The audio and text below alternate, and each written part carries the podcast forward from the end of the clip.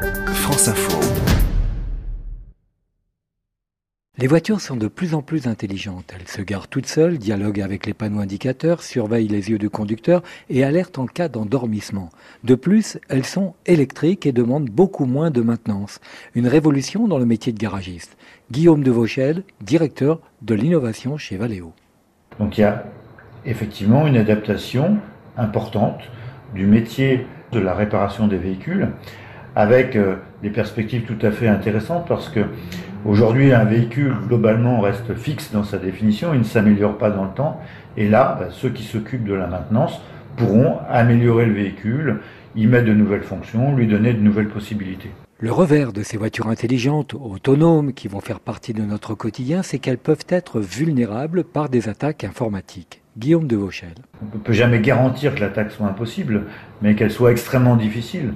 Par exemple, euh, Valeo qui euh, développe des antennes. Derrière cette antenne, il y a euh, une carte électronique qui connaît parfaitement l'architecture électrique électronique du véhicule. Donc si on reçoit de l'extérieur un petit malin qui veut se faire passer pour un nouveau calculateur de freinage ou de direction assistée, c'est visiblement une attaque. Quasiment tous les accidents ont pour origine la faute humaine. Les voitures autonomes pourraient les diminuer, reste à résoudre la responsabilité en cas d'accident. En attendant, Valeo continue d'améliorer la sécurité comme ces caméras intelligentes qui permettent, lorsque vous êtes derrière un camion, de voir ce que voit le conducteur. Un camion transparent en quelque sorte, on se rapproche du zéro accident. Guillaume de Vauchel. Le zéro accident n'est pas atteignable. Par contre, on vise moins d'un incident grave par milliard de kilomètres, donc ce qui est déjà significativement moins que ce qu'on fait aujourd'hui. Et c'est un premier pas, puisque donc on vise à avoir un deuxième effet, c'est de rendre serein la conduite et donc de limiter tous les incidents ou les accidents qui sont liés à cet état de stress quand on conduit. France Info vous permet de gagner un vélo électrique de chez Noroto du groupe Mobivia.